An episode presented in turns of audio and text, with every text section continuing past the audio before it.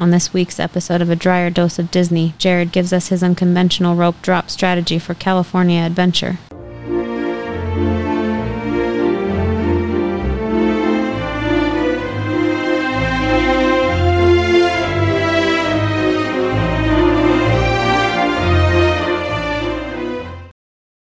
Welcome to another episode of A Dryer Dose of Disney. I'm your host, Jared Dryer, and today we've got your rope drop strategy for California Adventure out in Anaheim.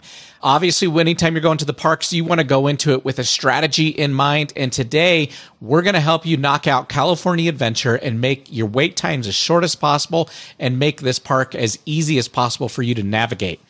Full disclosure, there are more than one strategies when it comes to rope drop. There's a lot of different ways that you can get out there into the park and hit all the rides that you want. And in fact, out of all eight episodes for rope drop strategy, this is the one episode that I will say we probably do it so much more differently than anyone else does that you'll probably either have questions or people may look at you a little bit funny with our recommendations. But trust me when I say listen all the way to the end and, until you hear our I can do this all day tip of the day. But we're going to save you a ton of time at California Adventure. We're going to get you on every single ride. You're going to have a great time and you're going to have the shortest wait times all day if you follow our method here.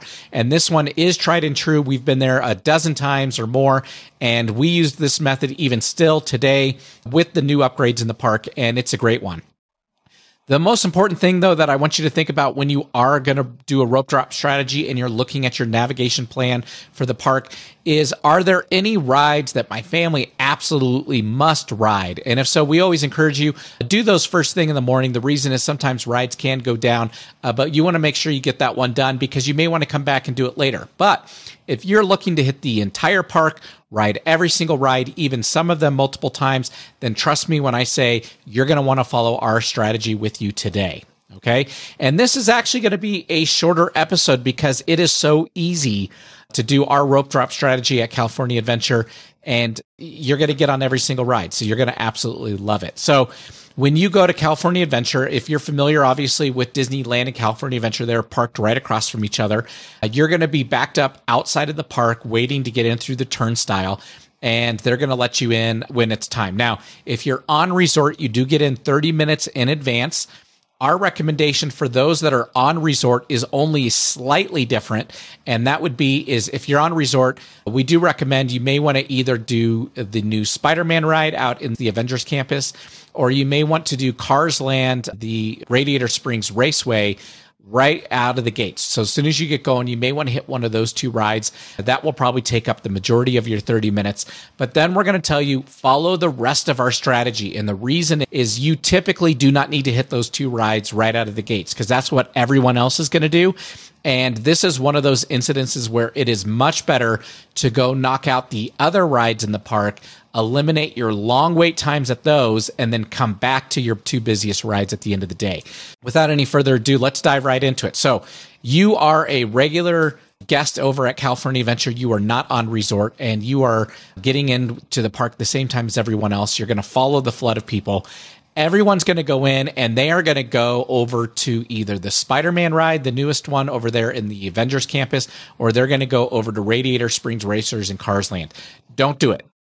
Do not follow them. Keep going. You are going to go further and you're going to go down to Pixar Pier. And when you go to Pixar Pier, your first ride of the day is going to be Toy Story Midway Mania. This one is a very popular ride. It's probably going to be people's third or fourth ride that they're going to do for the day. And what you're going to see is you're going to see just a huge cluster of people just congregate onto the Pixar Pier and it's going to get so clogged down. It's going to really inhibit you from moving around or getting to other rides and your wait times are going to be very long later in the day. We say do Midway Mania first, right out of the gates and as soon as you're done with that, you're going to go over to the Incredicoaster, which is an awesome ride. And Incredicoaster, more often than not, is running their single rider line. You shouldn't see a wait at this time of day just because if you went straight to Midway Mania, no one's made their way down to the pier yet. You're going to be first on, first off, and you're going to be able to go do Incredicoaster as well, probably with a wait time of less than two to three minutes. And once you're done with Incredicoaster, we're going to tell you keep going further down the pier. Uh, there's a lot of little rides down here here, you have the huge Ferris wheel. You've got around the corner, you've got the jellyfish jumpers. You've got the Zeppelins. You've got Goofy's Fly School. And we're going to tell you knock those out if you want to ride those rides. Sure, later in the day, your wait time for those is probably only going to be 20 minutes or so. The Silly Symphony Swings is usually less than five, but go ahead and knock off those rides if those are rides that you're interested in doing. The one I will tell you you want to do at this point in time is Goofy's Fly School.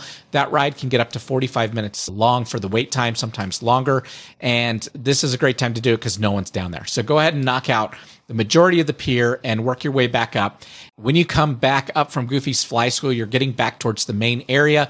And of course, then you're going to want to hit the undersea adventure with Little Mermaid and uh, do that ride. From there, you're going to hang a left and you're going to start making your way up towards Grizzly River Rapids. And if that's a ride you'd like to do, go ahead and do it at this point in time. You will get soaking wet. So if you have a poncho, rain jacket, or you have a change of shoes, which is what we talk about in our must bring items to the parks, Go ahead and do that and ride the Grizzly River Rapids. If you don't want to get wet, keep on moving towards Soarin', and you're now going to want to knock out Soarin'.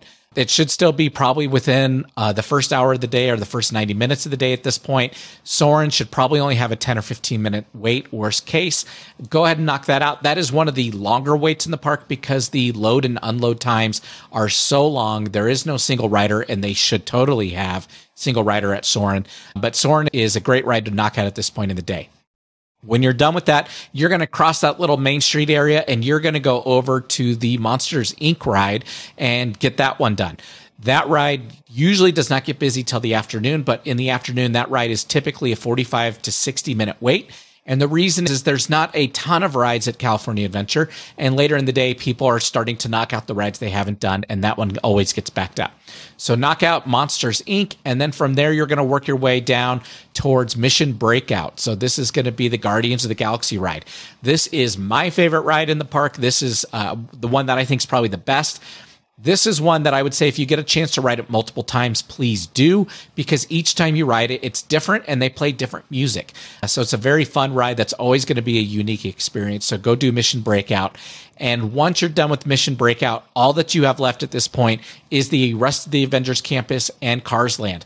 You're going to want to go into the Avengers campus and you're going to get ready to do Spider Man, this is where I'm going to bring in the I can do this all day tip of the day for California Adventure. And that is for Spider Man and for Radiator Springs Racers. You have single rider and you want to use single rider at California Adventure on these two rides.